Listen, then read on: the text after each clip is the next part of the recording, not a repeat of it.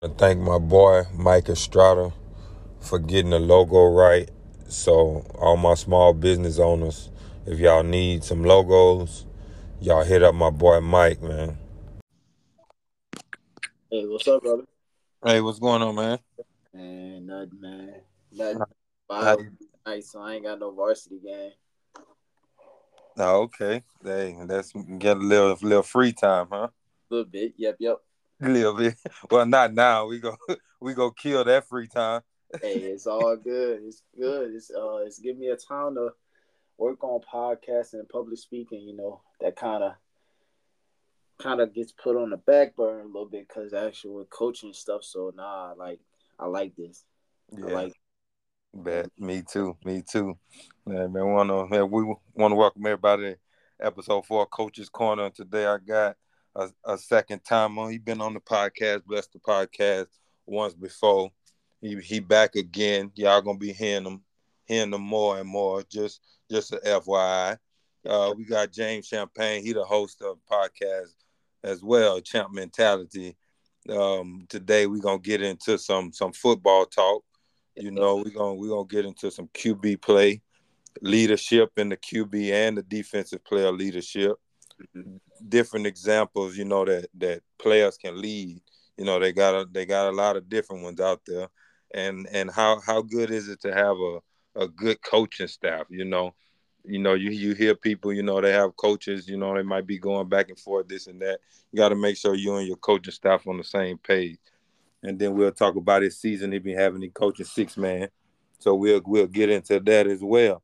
But man, I want to welcome you back, back, welcome you back, man.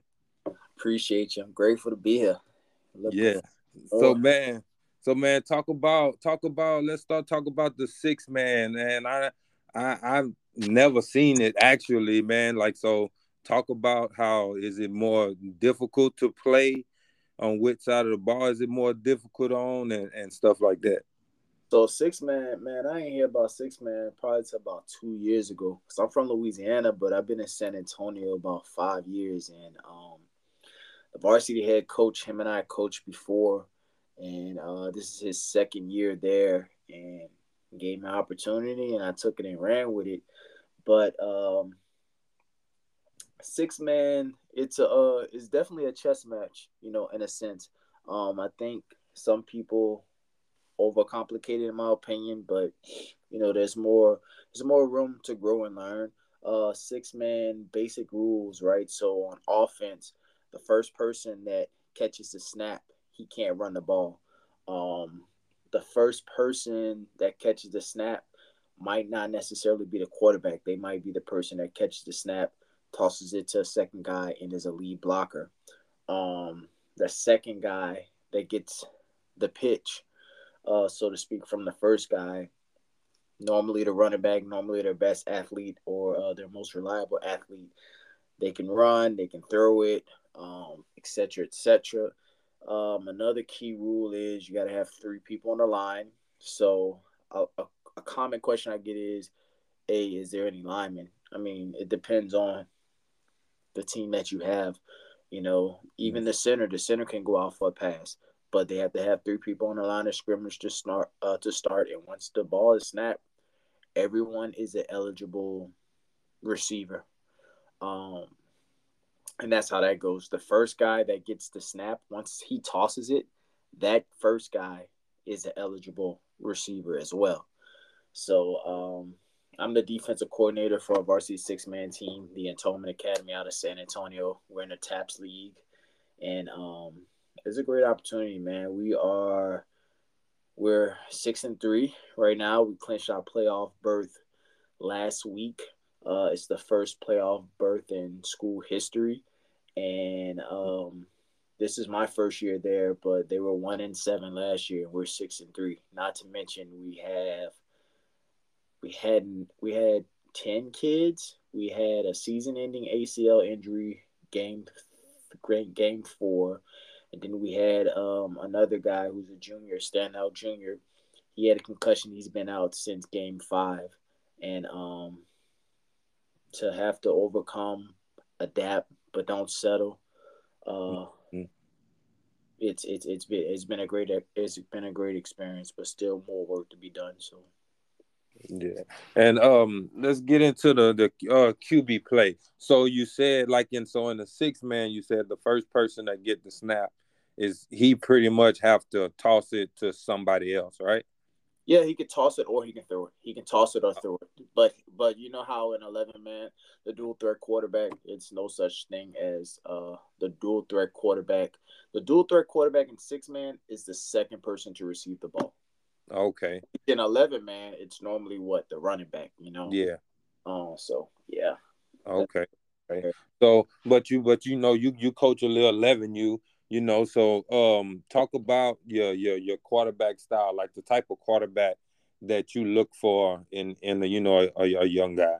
Right. So uh, for my 11U uh team, it's a uh, it's Cornerstone Christian uh Youth Sports. It's uh Okay. It's attached to uh Cornerstone, the school, but it's the youth department. So I'm uh the linebackers coach there and the running backs coach, um, an assistant defensive coordinator. But our quarterback for 11U, uh, good decision maker, you know, can throw the ball, can run if need be. But when I've been an offensive coordinator before in the past, or when I've been a head coach that that uh that calls the offense, because I've been a head coach where I've called the defense as a defensive coordinator because I'm defensive primary primary or offense. Um, what I look for in a quarterback is um, good decision maker, um, accepts being empowered, um, make the make the easy throw, not the complicated throw. What I mean by that is everyone wants to go air raid and go vertical, right? Mm. And um, I don't want to say like, oh, hey, I'm a West Coast guy or anything like that, but you know, find the window, hit it. Um, mm. when it, I like a quarterback that wants to win a time possession battle, um, convert on third down, um, mobile, mobile, right? So a quarterback that a throwing quarterback, a pocket throwing quarterback that can run. You know what I'm saying? Mm. So um, they don't have to run all down the field, but it goes to the good decision making factor. Get your two, get your two, three yards to slide, get your three, four yards and get out of bounds and live to play another day. So big thing with quarterback play. I encourage anybody that really wants to play quarterback or is pursuing quarterback be a solid decision maker. Um, make the easy read or the easy throw rather than uh, forcing the deep throw.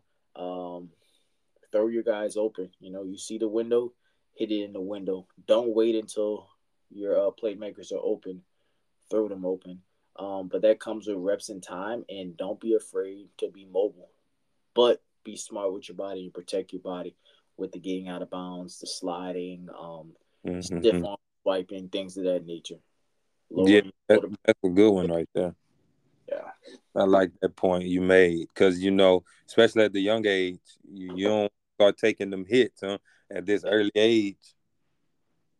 It, it it it becomes a wear and tear, and something I noticed, something I noticed at the, notice it all over, but kind of like this year, where there's kids that don't know how when you're making a tackle or when you are going on the ground, whether you're making a tackle and you did the roll or you're the ball carrier and you're going to the ground, like they don't know how to protect the back of their head.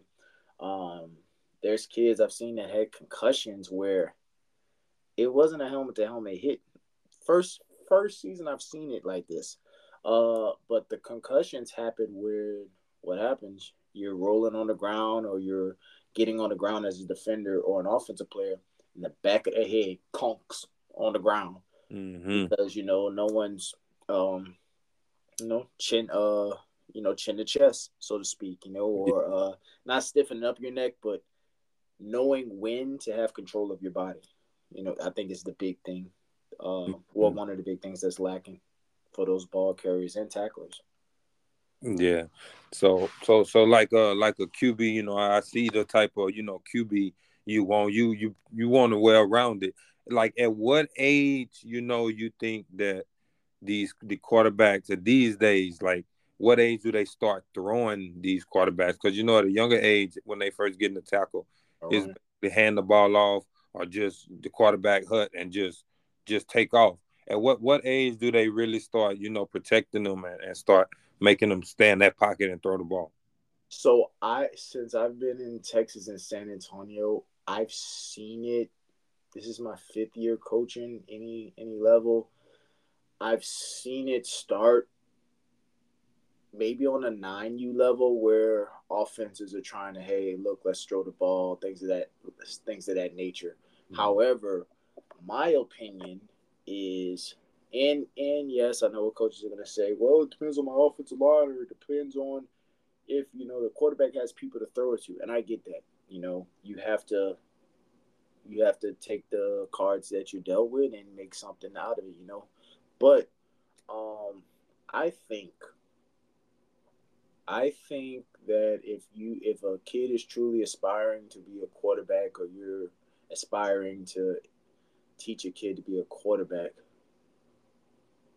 try and get them to start at least teaching them the mechanics of throwing at uh six uh at the seven U level.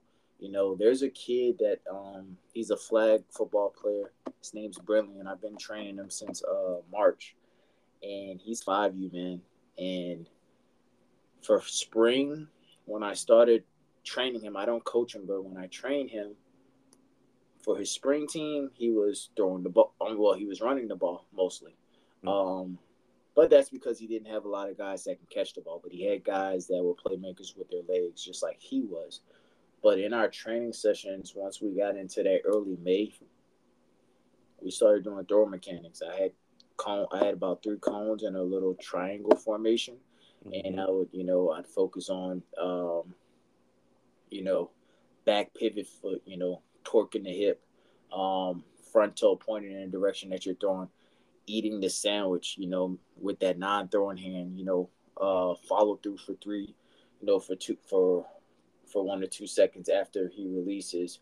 Um, eyes downfield, his elbows not being too high, not being too low. And he's in fall season now for a different team. And he started what they're 8 0. They're going into the playoffs. They started their preseason play in July. He started throwing thoroughly in games about three weeks ago. So mm. not every five year old is like that. But right. I feel that challenge these kids. Mm-hmm. It's not about it's not about oh what you throw at them. It's about being consistent with the routine. Now, what can change is the tempo and the expectation. You know, alter it or modify it. But we started him and I, and you know, and, and, and his parent and his uncle. You know, we started this drawing process back in late April, early May. He and he's throwing in games what three weeks ago so that's October. You know, um, mm-hmm. so it can happen. You know, yeah. it ain't microwavable. You know what I'm saying? Right. At five, that's that's crazy. Yeah, yeah, and you know he doesn't throw. I'm not saying, oh hey man, he can throw it 30 yards.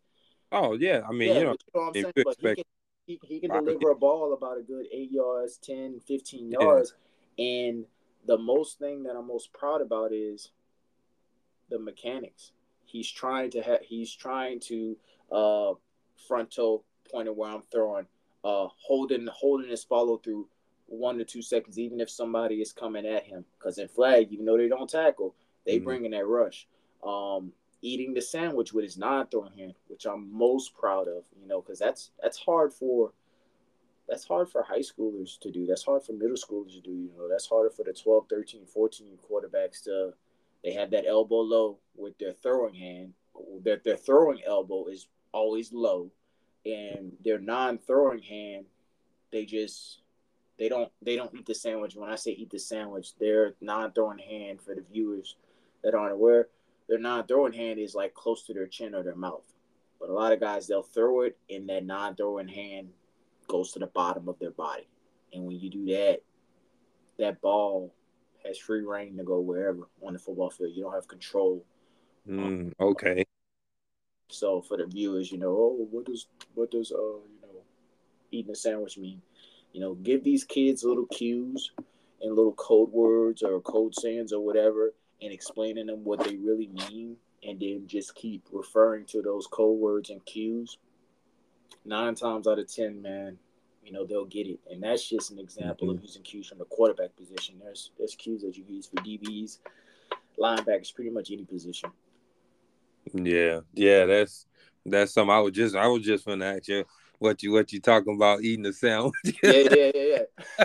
I ain't yeah. Like, I was like, I ain't want to cut you off, you know, but I was like, yeah, that might I'm gonna ask that question, you know. But nah, it's cause my my you know my son he he right now he kind of basketball football. Mm-hmm. He don't know. He like to throw the ball a lot. He got a he got an okay arm. You know what I mean? Right. He he's seven. You know he play he played flag. He he he fast. He got the the wheels. You yeah. know, but you know what I mean. I like you saying. I don't want him to just be if he want to play quarterback you can't just be just running the ball, right? right? You know what I mean? And and so I'm like, you know, I mean, I'm hearing that. I'm like, okay. I'm trying to think of what you're talking about. yeah, nah, nah, it's all good, man. Like, and to be honest, like we didn't do Brentley and I, we didn't do anything complex in my opinion. Mm-hmm. We worked on we worked on him. He was already was an athlete, but we we we work and we still work on him being an athlete. Still work on his change of direction with the ball for him to be that mobile quarterback part of the game. But I told I told his mom and I told his uncle, hey, you know, we're not just gonna like come to training and just, hey man, we're gonna do these drills for him to be a running quarterback. If he's gonna be a quarterback, like we're gonna do the throwing mm-hmm. part. And they support it. Um, they come with ideas, they come with things, you know, and we implement it uh, as a common group to get him going. Um, and yeah, man, I mean, that non-throwing hand is crucial. You know, keeping that hand to the mouth of the chin uh, when when you're delivering the throw. The way you keep your elbows not too high or too low is that throwing hand. That throwing elbow should be, you know, pretty much 90. You know, I always tell my kids, a, you know, L uh, L shape arms, but not L mm-hmm. downward. So like we we're not on video, but when you got that ball in your hand, and you're raising it up, it should still be like an L, but across your body. Or what some people say, ball to cheek. I don't like to say ball to cheek because some people literal, right? Oh, yeah, the ball to the cheek.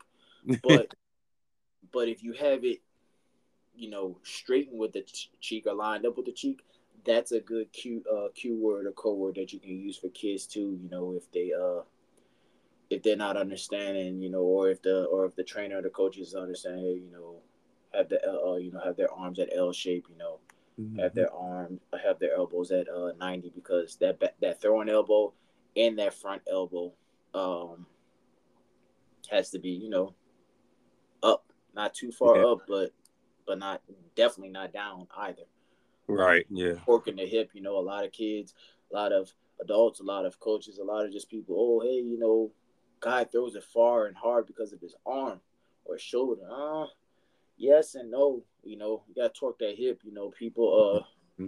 that Dak Prescott thing that he did with the pregame, I think his is a little over the top, but it has some, it has a little method to the madness, a little bit. You know, when it's applied. You know, there's one with uh Caleb Caleb Williams. He does one pregame, but he does it with a resistant band around but you got to torque that hip, you know. And for my five year old, I don't say torque. I did say torque when I first brought it to him, but then I would always, hey, Brendan, like, you know, this is what torque means. And I'm showing him. I'm mm-hmm. like, all right, so look, let's think of a T word twist, twist, right? Mm-hmm. Yeah, twist. All right, so are you twisting your front hip or your back hip? My back hip. Why? Because if you're right handed, your back hip should be your right, your right hip and you are twisting it forward. You're twisting it forward to where you're throwing. How do I know where the ball is going to target at? Because my front foot should be pointing where I'm throwing at. Mm-hmm. No. Okay. Yeah. Yeah, no, I, I get it. I'm I'm thinking like I'm hearing you, but I'm thinking like softball terms. Mm-hmm. You know, that's what you but yeah, I mean and and it's it's like the same. You got you got to put the shoulder, you know, where you want to throw it and stuff like yeah. that. Yeah. yeah. Yeah, uh, talk about like what type of leadership you look for in a quarterback. Mm, so every guy is different, right? But for me, because I'm not gonna come here and say, "Oh, hey, I want the vocal leader," or quarterbacks are not vocal. They're kind of like cool Joe Montana, where they're just Kawhi Leonard and just lead by example, right? Mm-hmm. It, it it depends on the person, but you also as as a um coach, a leader, standard barrier, a culture barrier, got to have some kind of values, right? So leading by example is huge to me, and no one's perfect with that, but it's all about action. It's not about what you say. I rather my quarterback. So I live by six values, and kind of the Champ mentality is six values. When I started coaching before Champ mentality was created, energy, three E's and three T's: energy, effort, execute, together, tempo, tough. And I'm a firm believer that energy doesn't always have to be loud. It's encouraged to be loud, but if my quarterback isn't doing a pregame speech or isn't being the loud one like Tom Brady and getting on him, you know, where it's visual in front of everybody, that's all right. You know, I mean, long as everyone responds them. To me, leadership with a quarterback, body language, number one, lead by example, number two, um, short term memory, good play, bad play, terrible play, great play. Um, and number four, execute. I didn't say talent. I didn't say you need to run fast. I didn't say you need to do it 80 yards down the field. Right. In this life, whether you play sports or not, when these kids get in college, when they have to start meeting grade requirements and suspense days, when they have to get a job, when they have to pay bills, when they have to uh, purchase homes and vehicles, it's all about can you can you execute whatever block of instruction, whatever pre-requirements you have, whether whatever objectives you have to get to either attain something or to sustain something. Mm-hmm. People just care about executing in the real world. So my quarterback executes what's being asked. We're good. Body language, like I said, leading by example, and executing, man. Like those, those are the top three things, and mm-hmm. and those three things lead to what we first talked about: throwing, throwing the easy, throwing the easy throw, delivering the ball to the easy place rather than the hard place, forcing it, knowing when to, you know what, I I am going to be a mobile quarterback. I'm not going to force and just stay in the pocket and take hits or just hold the ball or throw a stupid turnover. No, I'm gonna get out this pocket. I'm gonna run for these three yards. I'm a slider. I'm gonna run for these three four yards and I'm gonna get out of bounds. Um, decision making. You know, those three things go with decision making. So yes. Mm-hmm. Yeah, that's that's that's that's some good ones right there though. I'm I mean me like I was always uh just uh I, I wasn't a talkative much. Mm-hmm. That's why when I started doing this podcast, my wife looked at me like, like what? Like you don't even like to talk that much. Now all of a sudden you wanted to start a podcast. You know what I mean? Yeah. But it's like it's and I tell her like that's different. You know what I mean? Because still to this day, if you put me around a group of people that I don't really know, you're not gonna hear too much out of me. You know what I'm saying? So I was just always that lead by example. Just not, I ain't the vocal person. Was never the vocal person and stuff like that. And I think like my kids got that part. Right. They you can't. I'm, I'm trying like in my my oldest daughter. You know, she getting to the age where in softball you gotta you gotta talk a lot on the field, especially. And she just like she real quiet. you know what I mean? She just going out there to play and that's it. Mm-hmm. You know, but but I'm like, but that's just you know a different lead. She real humble kid, you know, 11 years old and hit five over the fence home runs. You mm-hmm. know what I'm saying? Like, you know, she she work on it. She she yeah. love it. You know what I mean? She in it, but to get her to tell you, hey, come do this and that, you can forget about it. right. And you know what? Like, since you said that, I think with some coaches or just staffs, whatever you want to call it, like I call it the eye test, right? People mm-hmm. think they read, they, they see it on TV. Hey, who's the leader of your team?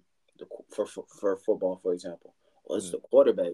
It might not be the quarterback, you know what I'm saying? It might be the center. You know what I'm saying? It might be the center. Now the quarterback he's the commander and the general and he orchestrates the offense and he you know is good with his decision making those those values still apply, but you might have the guy that is the pregame emotional leader, the hype guy that back that backs up what he what he's talking.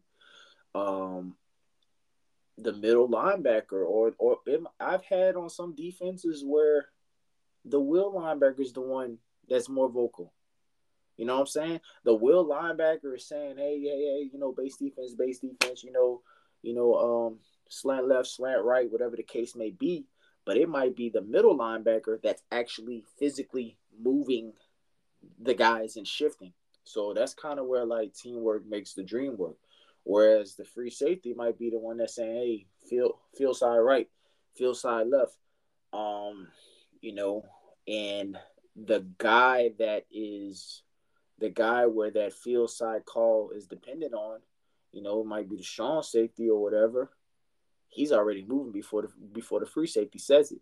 So I feel like we can't be a single point of failure in this life. So mm.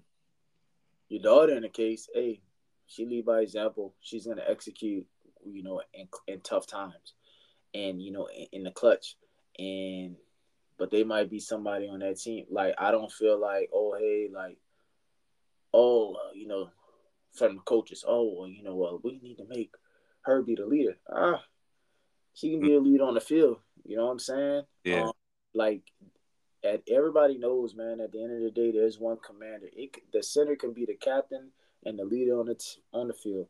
But guess what, baby? That quarterback runs the show. That yeah. that that running back, that slot receiver could be making all the plays, but at the end of the day, something I instill my quarterbacks, it ain't about being a captain. When you are back here, you are the judge, jury, and executioner. You are the colonel. You are the commander. The mm-hmm. commander of executing the assignment and making sure everyone else executes the assignment. That's it. I just need you to focus on protecting the ball, protecting yourself, and and and putting that guy in the best position possible that, that you're giving the ball to. Mm-hmm. That's it. That's, yeah. that's all I need you to do. Yeah. Hey, we going we gonna we gonna get off off topic right quick. We yeah. go all right. So, I you know me, I'm I'm a podcast. All I listen to is podcasts. I listen to Club Shay Shay. I listen to Nightcap. Right. Mm-hmm. So I heard them on one of theirs. They was arguing um Ocho and and Unc about what position is the hardest position on the field. I never played football before, so I don't know. But so I want to ask you, somebody that you know, football, still into it, coaching, all that good stuff. What position on offense, and then what position on defense do you think is the hardest position to play? Hey man, I only got to pick. I, I can only pick one on both sides. one on both sides. The argument was actually the argument was one altogether. Like you know what I mean? Yeah. It's so, a quarterback, quarterback. So I'm gonna give you one one on each side. Man. Because they are hard. De- defensively, corner is hard, man. Corner, corner, cornerback is it's hard because you fail it's kind of like some you know in the military like you feel like we die or you feel people don't come come home in a sense. Not to that degree with football but i think cornerback for defense is the hardest position um to play. You know mm-hmm. the most grueling position is probably those interior defensive linemen. Uh mid, um, the the inside linebackers are probably they got to align people they have to be vocal they got to be the body language got to stay the same but corners on defense, mm-hmm. cornerbacks on defense, in my opinion. And you're talking to a guy that played safety. Yeah, I, played, I played safety and I played uh outside linebacker towards the end of my career. But like you're talking to a guy that played safety. I'm telling you, corners. I don't. Mm-mm, I don't. None of that. I don't want to. But you box Roman. That's what I'm saying. You got, especially if you're playing man. Yeah, yeah. You gotta follow. You don't know which way. I mean, if you watch game tape, you kind of know, but they still gonna tweak it every now and then. Exactly. You know what I mean? You gotta know what like that's that's too much for me. Gotta, me, me, I think it's quarterback and and cornerback on both on each side. That that's mine right there. So my offense, that's why I asked for two, right? Because I would have to say center or quarterback.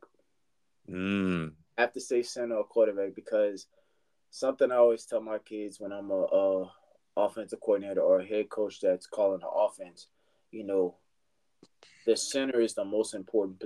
I know people are gonna talk down, but the center is the most important hmm. position on the football field. The quarterback is too, but I'm a firm believer, man. That center got to have swagger. They got to have belief. They got to have short term memory. That ball, nothing starts unless that, that snap is good. So I have to, but the scrutiny, the pressure, the expectation is on the quarterback because the quarterback has to know everybody's stuff. Mm. Everybody's stuff. Every, yeah. Like that quarterback is like president. They can't do anything wrong. No asterisk, no nothing. Whether they are a game manager, whether they are a, dual threat like Lamar Jackson, the Michael Vicks of the world, of Cam Newton's, or if they are Thomas Patrick, Edward Brady, Peyton Manning type, it don't matter. Yeah. So, yeah, that's why. I know it's a tough one. I've been thinking about it for a long time. you know, so, since I heard it on the podcast. I'm gonna say quarterback. I'm gonna say quarterback for offense, corner for uh defense, but you gotta go one B center. Like that center, like they shout out to all the centers, man. Shout out to all the snappers. Uh, you know, they uh they are the hardest position is quarterback. The hardest position is quarterback because that was the question. So yeah, it's quarterback. But mm-hmm. the most important position on the football field, Damn. center, man. Like center. It, it, but it's got it's got it's got to be a marriage, right? You know, it's got to be a combo. Yeah. It's got to be a Mike yeah. Scottie, uh, Kobe Shaq. Center and quarterback got to be hand in hand. Mm-hmm. Yeah, you gotta you gotta be on the same page with that. You make a bad snap, everything going exactly, exactly. it's times now, man, with a court or with a uh, center, you know, they help with making checks or blocking checks or mm-hmm. you know identifying things and especially and I'm and I'm not just thinking on the pro level when I answer this question. I'm thinking on the, youth level, the semi-pro level, high school, all that. Like that's, well, that's pressure. Mm-hmm. That's pressure, man. You gotta snap that ball, man, and then you know you gotta. You gotta then you gotta block. Then you got to block well. Then you got to, you know, make sure your other partner blockers are lined up, you know, with the proper spacing and, and, and they're slanting the right way or they're zone blocking the correct way or baseball. Ugh. Yeah, yeah, that's, man. That's see, see, that's why I was always a basketball player, man. Football, y'all, y'all, the plays, like it's it's just too much. Y'all be doing too much out there, man. Yeah, man. That's why I'm like my son. I'm like, man, he like, man, I don't know which one. I want to play basketball, but then I like football. But he go, he tell me, but I don't like to get tackled. I don't want to get. so I'm, a, so I'm, a, I'm, a, I'm, a, I'm gonna say this right. So like, man, there's a lot of people like that. You know, I didn't want to be tackled necessarily, but I always try to like, cause you might have some right where they just mm-hmm. they really ain't with the football, but but I believe in don't take the first no, right? Mm-hmm. So Okay, you don't want to get tackled. That's fine. Hey, play defense. Ah, well, you know, well, ah, no. I mean, hey, pros and cons, right? The flashy people on TV, they're the people running the ball, catching the ball, throwing the ball, right? Mm-hmm. Defensive people could be flashy too. Defensive people can earn scholarships. Defense wins championships. You know, yes, you do. You have to outscore people on the scoreboard before the ref tells you to go home. Absolutely. But you got to team from scoring. Exactly, but yeah, like if they don't score, we win. Yeah. Narrow, narrow-minded people. Oh man, well everybody's gonna score. Exactly, but as it's gonna come times in your life where people have been scoring on you, telling you no, the semester is going terrible. You're in week nine out of sixteen, and you got a D or a C. That's not the end. How you gonna respond right now? If they don't score the rest of the way from week ten to sixteen, you pass the semester with a great grade. So mm-hmm. it's about when you're gonna kick it up a notch and sustaining it. You know. Yeah, yeah. Talk about a um like a defensive defensive player leadership, like like how how and then and then after you answer like which what type of leadership you you want to be on on the defense, what type you suggest, then talk about like which one ha- is more difficult being a I leadership. think I, I think defense is really the ultimate team game. Offense is too, but defense is the ultimate team game. So I think depending on what defense you're in, but you know, if you're in an odd man front, I would probably say a middle linebacker, that nose tackle, and that free safety are probably the most important guys, and they're all usually in the center of the defense as far as like how they're lining up with the offense, you know. But people are probably going to say the middle linebacker, you know, and that's cool, hmm. and I do agree with that in a sense. But again, don't choose leaders because of what position they play. Don't choose leaders because of the body, you know, because of the eye test. Um, you need like because there there there's there've been successful things where the outside linebacker, the DN, is the leader. You know, there's been things where the safety is just the leader of everything. So I think for defense, man, and I don't want to be biased, but Don't be biased, safety.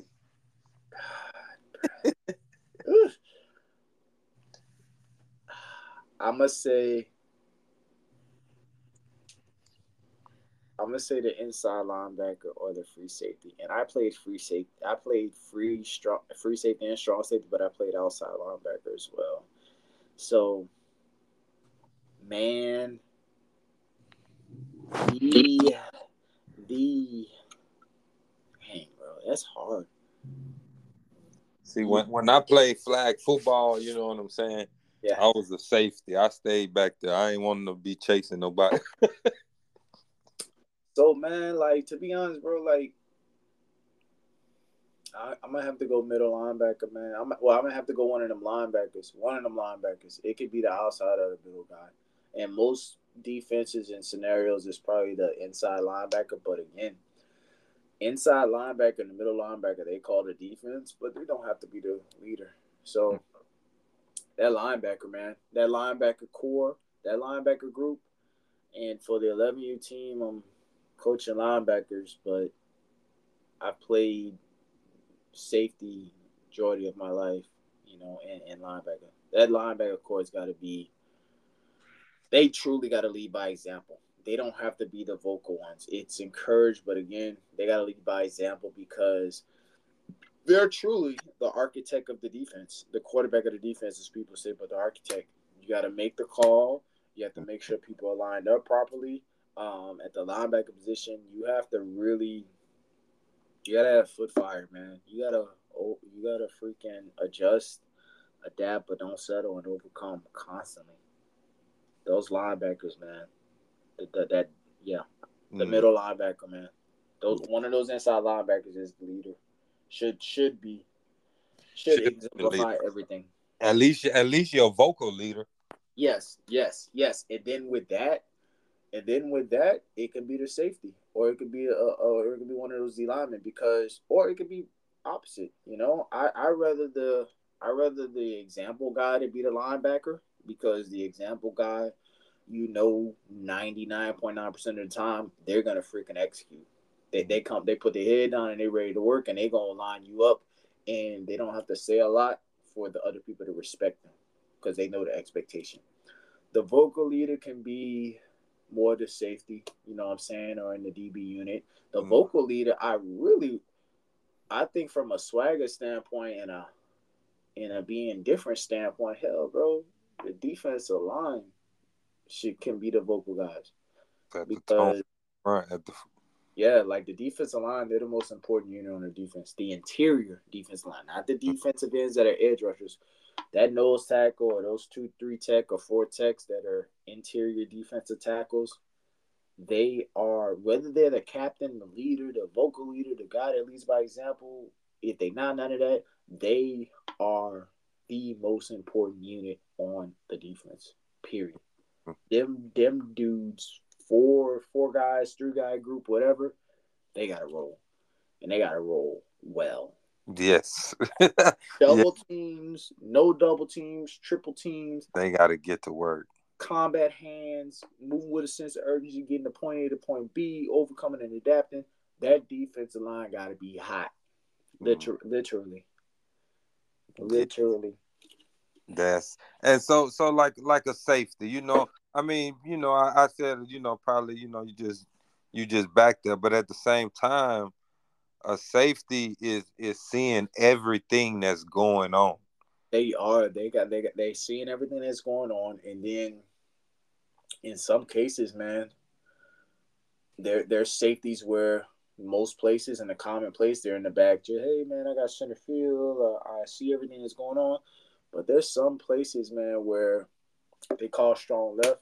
They're lined up to the left. They still have everything back, but they're lined up to the left, or they're lined up to the right, or they are that rover type, bully type, striker type, joker type, whatever some people call it, depending on what their scheme is, they are the most versatile. Besides mm-hmm. the defensive end that's an outside linebacker that's that's coming off the edge, one of those safeties, if not both of them, are versatile. Right. They'll come down to that line. Blitzing. Exactly. They can blitz, they can they can play center field zone, they can play man to man on the slot if need be. They can um, attack blocks so other people can make tackles. They can have mm-hmm. combat hands. Um, they can line up up front and not do anything just to disguise it. They can line up in one thing, then on the snap of the ball, they react and do something else. The the safety position is the most I in what I in a dream world. One one of the safeties, if not both, are the most versatile people on the unit the inside line, the linebackers, preferably the insides, but the linebackers, there's a guy where he is the um the architect, you know, lead by example, make sure everybody lines up, whether he's vocal or not, you're gonna do what he tells you to do. And he mm-hmm. don't have to say or else. You just know it's or else. You know, and it's and, and he's a humble guy, but he has respect. You know what I'm saying? Because he put in the work and you're gonna trust the person that's next to you. And then that to me, the the vocal person would come from like a defensive lineman. I'm thinking, you know, Warren Sapp.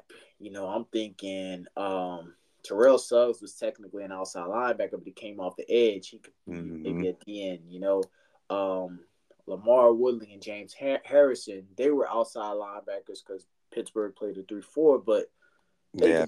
and you know Vince Wilfork, you know Vince Wilfork, the big boy, like they had that. And if and, and if you got a guy, you got a big boned guy that has swagger that can move and that backs up what they talking, not just running their mouth just because they big. Like they can move, they can execute, they can be diverse as well. Aaron Doc. Oh yeah, that boy. That, that. You know that's man. That's he did, he on another whole another level, man. Yes he is man. you see him, man. You pretty much got to double him every play. Period. That's that's just crazy. So and um, get get into talk about how how good is it, man, to have a, a good coaching staff? How how important that is. Man, it's um, no coaching staff is perfect, but it's it's great to have because it's effective, right? And mm-hmm. I think in order to have a great coaching staff, people have to buy into their roles, but the person that's in charge of instilling the culture has to not water down the roles because who wants to join something and be at the bottom of the totem pole, so to speak, right? Mm-hmm. Um, but it, it it's kind of like that defensive unit. You know, you have to have the vocal guys on the coaching staff. You have to have the guys on the coaching staff that are in, that are in charge of personnel depth chart reps, regardless of the scheme.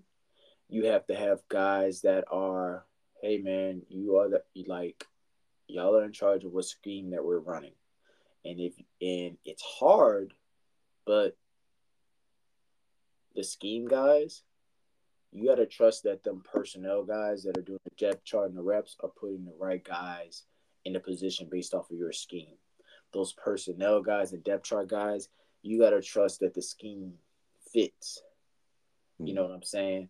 And it's kind of like I hate to compare it to this R&B song, and I tell this to, to a lot of my kids that are older. But Hi-Five, right? You know the R&B group Hi-Five, right? Uh huh. Um, the song off of Menace II Society. Uh, yeah, the the lyrics. It's about trust and honesty. You know what I'm saying? Uh-huh. Uh, Unconditional Love is the name of the song.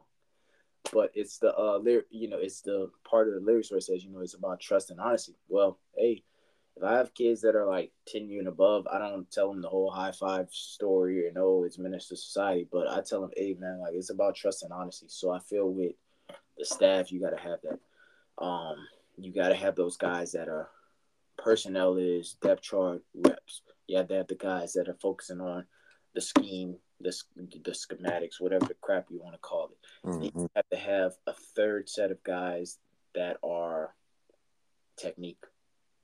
Technique. I don't care if you're running a buck sweep right or a freaking 45 stretch to the left. That don't matter to you if you're a technique guy. Technique guy is, all right, hey, look, running back, don't have your hands on your, have your hands on the upper thigh. Um, you know, step. Don't fall step backwards. Uh, eye discipline. Have your eyes uh, forward. Uh, when you are running, read the butt crack of your blocker. I want you to look at that offensive guard and offensive tackle look. How am I going to read my butt? How, how am I going to read the blockers, coach? I don't want you looking at their jersey number. Like they cannot go nowhere without their butt pad. Look at their butt pad. Get close to their butt pad up and up and personal, and look at it. And it's going to tell you if you need to go in in and out understand if it's a 45 and it's a stretch, that's normally designed for you to go out. But if you're going outward in the stretch and that outside linebacker defensive end is making you turn inside, stick your foot in the dirt quick and graze your blocker's butt, graze the uh, blocker's butt pad, and you're going to go in that three hole inside and you're going to get those three, four yards. Depending on how you're coming and, and, and you know, and, and you're moving with a purpose upon contact, you might get eight yards. You might get nine yards. You might break the tackle, but we don't know unless you read the butt crack of your blockers. So, and and and, I, I, don't mean to be like visual, but I'm a very visual uh, person to where like some of these kids understanding. So I think it's four. I think it's like four components off the top. Well, it's a few components, but you got to have that uh, depth chart rep personnel group of coaches. You have to put the you have to have the group of coaches that are, uh, hey man, I'm on the scheme. You know what I'm saying? How we're gonna line up? What defense? What offense we're gonna run? If, if you know, you have, and each person has say so and influence on the other category. But if you're a scheme, I need you to draw up what we're gonna run to best execute for this week. If you're the personnel person, it's not time for you to be a good idea for and be like, hey, we should run this instead of that. No, okay, these specific kids or these specific men can run this type of scheme in this scenario. That's how those two work in harmony. All about trust and honesty, right? Um, you have the group that are, hey man, we're all about technique. Like you're not trying to tell them, hey, line up to the left, not the right. No, that ain't your job. That's the scheme guy, and that's the uh that's the scheme guy. You know what I'm saying? The guy that has him out there was the personnel guy. You, as a technique dude, put your hands on your thighs. If you're a linebacker, hey, eye discipline on the front hip before the snap. Stop looking at the person's eyes on offense. That's weird. Um, you gotta have. and, I, and I tell my I tell my linebackers, I tell my DBs that if I'm coaching DBs, I tell the defensive lineman that Look at the ball. Why you looking at the offensive lineman, bro? That's weird. Stop looking at his eyes. Look, you moving that ball move. Like BGO, ball get off. And I think the fourth category is the disciplinarians. And not the person where it's like, oh, hey, Johnny is not doing correct, so go see Coach Darnell. No. Disciplinarian is, okay, hey, you know, it's probably the person, the coach that's doing the warm ups. That um, it might be the person that okay, hey, you know, we're gonna do a sprint before we get water, and then we come back from water, we do a sprint, we come back, we come together as a team, and then hey, look, by the way, Uh, we're gonna go indies right now, so go to your position coaches, things like that. Um, it's five categories. So, and then the last one is the the people that fill voids, people that fill the voids. Don't worry about what the void is. Can you fill the void? So I think five categories. Just to sum it up, the schematic per the people that are in charge of the scheme alignment and what we're actually gonna the game plan. You know, for this season or for that week or the objective. The P the group uh category two is personnel is guys that are in charge of the depth chart, things of that nature. Step three, the disciplinarians, warm up guys, uh, time management guys, um, you know, endurance, strength, stuff like that. Making sure you're go you're doing the plays at a tempo and a high level. Mm-hmm. I ain't gotta know the play none of that. I am the I am the disciplinarian. So hey, look, come on, man, come on, get to the line quick, get to the line quick, so the coach can give you what you need, or you know, stuff like that. That's step three. Step four is the guys that fill the voids, whatever the void is. And then number five, technique, discipline, guys that are technically sound consistently. You know, giving, giving guy, oh, I'm getting double team. Okay, cool. Hey, man, you know, use your combat hands, use the chopping over, chop your forearm on their forearm and go over. You know, use the rip and then release. Um, use the chest press or use the I'm chop I'm, I'm up clubbing his hands, meaning I'm chopping his hands up, and then I'm giving a nice little chest press to create separation. You should be a technical expert in that category. Oh, you're getting beat as a DB, where your eyes at? Well, I'm looking at the receiver's eyes or his feet. Nah, man, I'm looking at his front hip.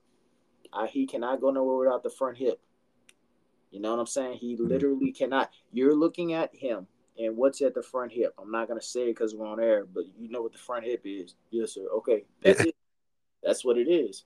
You know, if you are um jamming or rerouting uh, a receiver, don't go for a shoulder. Don't do none of that grabbing him stuff.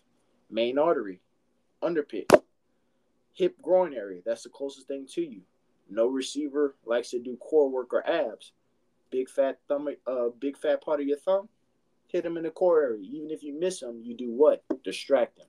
So that's going to take him away. That's going to take away the timing between him and his quarterback. Hey, that's some crazy techniques, man. that's crazy. Hey, because like playing basketball, right?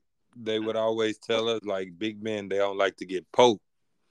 Right. So, so every time I used to have to guard a bigger dude, I'm just poking the hell out of him in the in the side, and they like, hey, what? The? Then you know what I mean? They like, man, I don't want to post him up no more. Yeah. All right, it worked. twice, you make him think twice, as I tell yeah. you, football. Make him think twice, even if you don't accomplish jamming him or rerouting him, right? Even if you don't accomplish getting the rebound by doing it, you making him think twice before he wants to go get another rebound. You making him think twice before you want to go in that paint again, because mm-hmm. you're gonna get poked. And I'm not gonna tell you you're gonna get poked, but you're right. I'm inside your head, and I don't have to tell you anything and that's the conversations that me personally I have, or you know, with kids that I encounter based off of the team and the role that I have for that team. Mm-hmm. And you know, for the most time, it works. Yeah. Oh yeah, man. So like being being you know you're a defensive coordinator, man. Like like talk about like on on game days or you know the week week that you know you got like the week you know you got big games, right? Like like how was your preparation going into the game? Mm, so for me, um, I just try to do a little back background early in the week. I kind of do things backwards. There's coaches that start watching film on like Monday and stuff. Um, I'm I'll dabble in it, but for me, early part of the week, I'm looking on Max Prep or if it's youth, I'm kind of doing a background check on social media or YouTube or whatever the case may be. Right, I'm collecting data before I view the data early in the week. By the time Wednesday hits, Thursday, then I start watching the video, you know, watching the clips or uh, really trying to digest the information um, that I have that Wednesday, Thursday. And then by Thursday or by Friday, depending on what the day is, um, I'm watching the film again And for me, I watch film. I do watch film to see what people run, like how they line up and stuff. But I watch film mostly for tendencies. So, okay, hey, you know, here's your top three guys, you know what I'm saying? Or here's their two guys that that touch the ball. Here's their uh here's their lineman, okay, when when the when number 54 is a half a step back on the offensive line, he's probably going to pull. Or to see how the tight end, see how his body language is on film when he blocks down compared to how his body language is when he blocks out.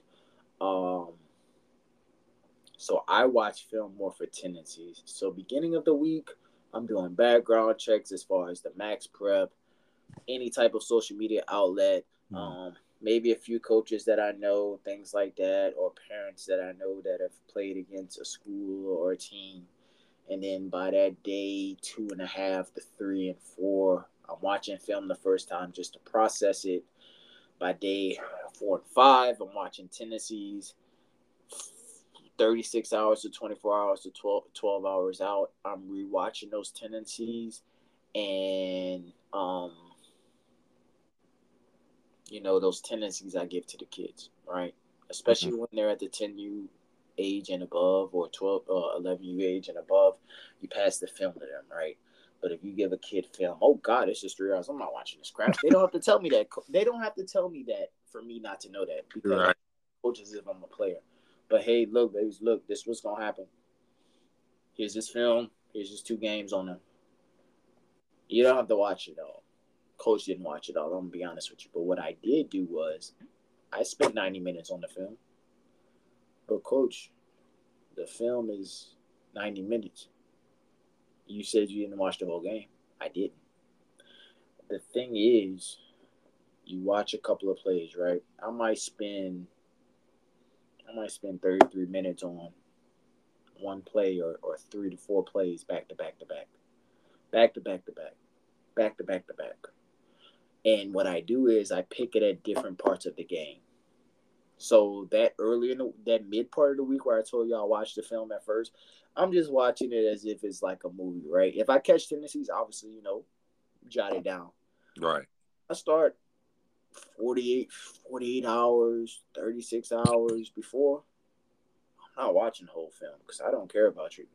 I'm watching few plays repeatedly, constantly, constantly, like Eddie Murphy said when he was doing the uh, comedy Raw back in, in 1988, constantly. I'm watching a few plays in the first half. I'm watching a few plays in the second half. I might, it, depending on it, what intel I get. Oh, hey, they're a team that likes to hit it before the halftime, or they like to hit it. Their third quarter is like where they put all their, you know, eggs in the basket. And I'm just picking different parts of the game and I'm just re rewatching it. Okay, I'm rewatching the, the, the left tackle now. I'm re I'm rewatching the quarterback is a good decision maker. Oh, you know, um, or you know, the quarterback is a great athlete, but he wants to get the ball out of his hands early. Um, just just tendencies. So I highly encourage players of all ages, um, even coaches. But you know, I, I like to I like to speak to players when I'm on platforms like this, but coaches too if they want, you know. But I try to remain humble. I don't know everything, but tendencies, tendencies. If you're spending more time, if you're spending time on watching film and um, doing background checks and things of that nature, I spend my time more on tendencies over their scheme or their formation or their alignment. Hey, so I I know you're not involved in all this crazy stuff, right? But you know that's that that youth group.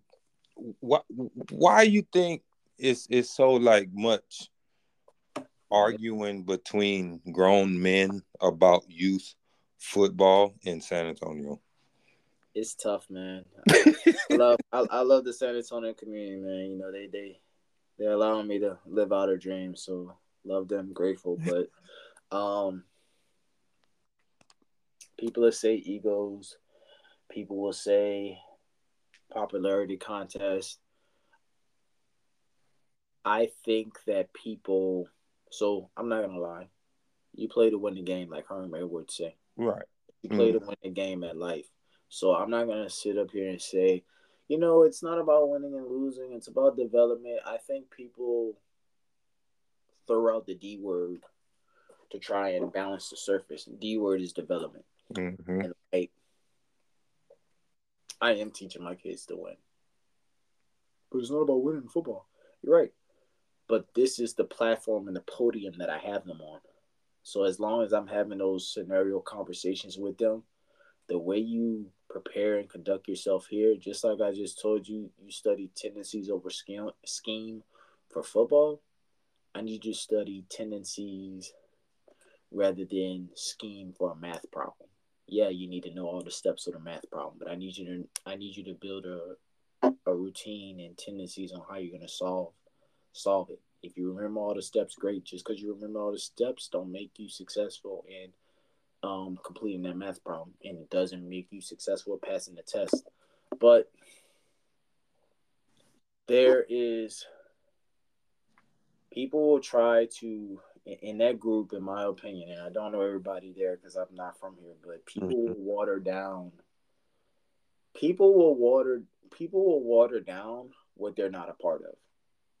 That's that that that that's a major thing. So, and I think that's where the ego comes in. But nobody's gonna act openly admit that they have ego. Right. Um. There's the other side of the coin where, well, you know, you know, we're here to develop and stuff like that. But and that's cool. You do develop, but develop doesn't mean you're gonna take a butt whipping. Because I'm not developing kids to, hey man, it's okay to right. lose because we tried. Because most of the kids, there's females that play football, but there's most kids that are males that play football. And guess what? Spectrum don't want to hear that you tried to pay your internet bill. Right. like that. Nope. You know, now empowerment, solutions, tendencies, hey Spectrum, you know what I'm saying, man? I can't pay the um I can't pay the bill right now, but can I get an extension? Call the automated line. You don't even have to speak to real people most times these days. For real. So that's the type of things that you teach. So I mean, uh, egos number one, man. Number two, people watering down things that they don't support. Um, and then three, man, it's about being relevant, whether people want to admit it or not. Mm-hmm. And that's real. Yep. Okay. People living through their kids. That's what. That's the thing that goes on in softball. People living through their kids. Yep. Yeah. So man, talk about talk about your season, man. Like you know what I mean. You said earlier, you know, y'all last year they was one and seven, or one and something like that, and you know this year y'all six and three making the playoffs for the first time. You know what I mean? So like coming in as a defensive coordinator, have have to have a you know a little bit of pressure, maybe not a whole lot, but a little bit of pressure, but maybe just just like for you, put pressure on yourself to make sure you get these kids to be better than they was the year before, man. So just talk about like, you know what I mean, from beginning beginning of the season to now, like the steps y'all took and stuff like that. Man, the expectation was there, whether people said okay. it or not.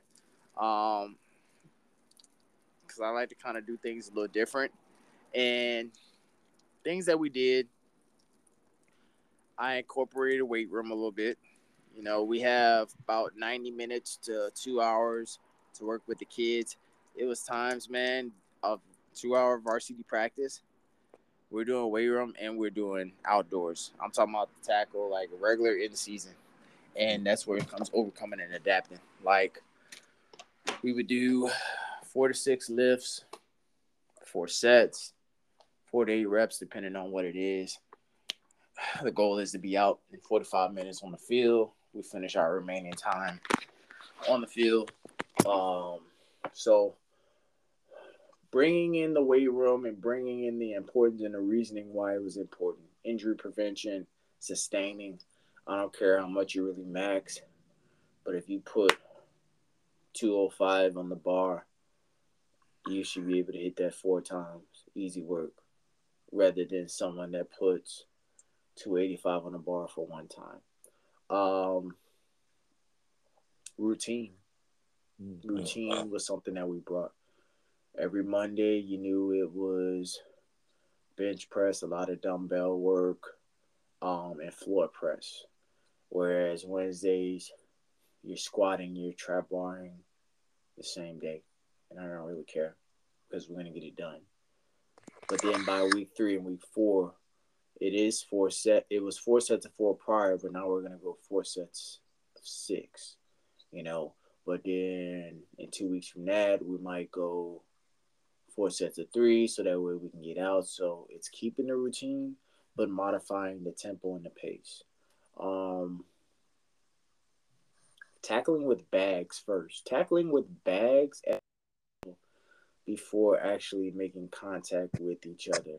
Um, and it was the steps, you know, cues, cues and phrases. Hey, what's the five steps to tackling? What's the first step one? What's the first body part that touches on your tackle? Shoulder. Step two, where's your head? Across the body that you're tackling. Step three, wrap. Everyone says wrap up, wrap up, wrap up. But that's not it, in my opinion. Step four, snap your elbows. Snap your so once you've wrapped on step three, you've wrapped your body around that person's legs, thighs, whatever it is. On um snap four, I'm sorry, on step four, you snap your elbows downward. When you do that, what's gonna happen? Those legs are gonna buckle. It don't matter if you Brandon Jacobs or Jerome Bettis. You're gonna buckle a little bit, even if it's a tad. Step five, drive the body for one second or twist the body. So when I explain when I was teaching them tackle or the tackling method, broke it down in five steps. First step, shoulder. Second second step, head across the body. Third step, wrap. Fourth step, uh, snap the elbow. Fifth step, twist the body. So we emphasize the weight room and the importance of it. We emphasize um, some tack some tackling steps, and then thirdly we uh we emphasize tackle scenarios. You know, two versus one. Um, whereas it's two offensive people versus one defensive person. Um, those those things, you know, the way we warm up doesn't have to be long and complex, but it's got to be consistent. You know, uh, we say anytime we do exercise, warm up exercise, you know, uh, scorpion kicks, scorpion kicks, alert, alert. They'll say alert, alert. I'll say alert, alert, alert, alert. We'll say that four times. We'll say that four times, and then I'll say ready. When I say ready, you're in a two point stance or an athletic position, and then I blow the whistle and you do it. So, um, those are just some things that we brought, you know, and then explaining to them the why. Still, they still knew, and it was already enforced that you're gonna do what you're told because it's because it's best for the common group. But mm-hmm. still, as an adult or a leader or a coach or an administrator, have no problem with explaining them that why but also explain to them, hey, this is the expectation. I explain you the why, but this is the expectation. So, yeah. Mm-hmm. So, so now, so um, when do y'all y'all started playoffs already? Uh, so we will start playoffs. Our first playoff game is November tenth. So, um, we finish our regular season early because we started earlier okay. than a lot of people. So um, we had a bye week this week, and then we have a bye week next week because that's like makeup week for people in the league, not us, but people. So November 10th will be our playoff game. We play Brazosport Christian School. They're in Lake Jackson, Texas, about four hours away from San Antonio. So okay, Houston area over there. Mm-hmm. Okay. Yep. Right. Yep, and then for eleven, you we're 7 and 0. We play our last regular season game on Sunday. Um, we clinched our playoff spot, but we have a regular season by November 3rd, and then we will more, more than likely have a first round playoff by. So our playoff game will probably be that third week of November, I think. So, but we're gonna get some work in before then. We're gonna get a lot of work in before then. So, you know, time okay. and injury prevention management and yeah, getting it done. All right, I hear you. I hear you, man. Well, good luck, both teams. Both teams you got, man. And again, I appreciate you, man, for coming on the podcast, blessing it once again. You know, I, you know, we'll we'll be doing this again. You know, get a few more more topics. I'm gonna do. I'm gonna start doing some research. My research a little bit on some some football, some six man. Yeah, I dig into y'all playoff stuff. You know, some eleven. You I get into that. I'm trying to I'm trying to spread it. So you know what yeah. I mean. This, uh, this will give me a reason to to to get into those sports. You know what I'm saying? Yes, sir. Yeah, man. So you know, again, man, appreciate you as always. Appreciate you. Uh, yeah, out. You know, y'all go check out Champ Mentality on all social media platforms. Go check him out. Get, appreciate you, man. I appreciate you. Already. All right.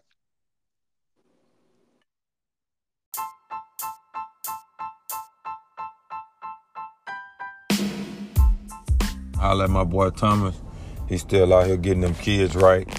So y'all speed and agility, y'all need to hit him up. He, he got some quality work. My boy Jeremy with the tent. Go follow his page on Facebook, GTZ Window Tint, and and hit him up, man. Y'all get them appointments in. Levi's reach him more. Let the wife get them doors looking good. Know them doors might be naked, so go ahead and let her get y'all right. Levi's Mobile Detailing just a call away from getting them cars to looking brand new again. So y'all hit us up and we ready to get some work in, all of us.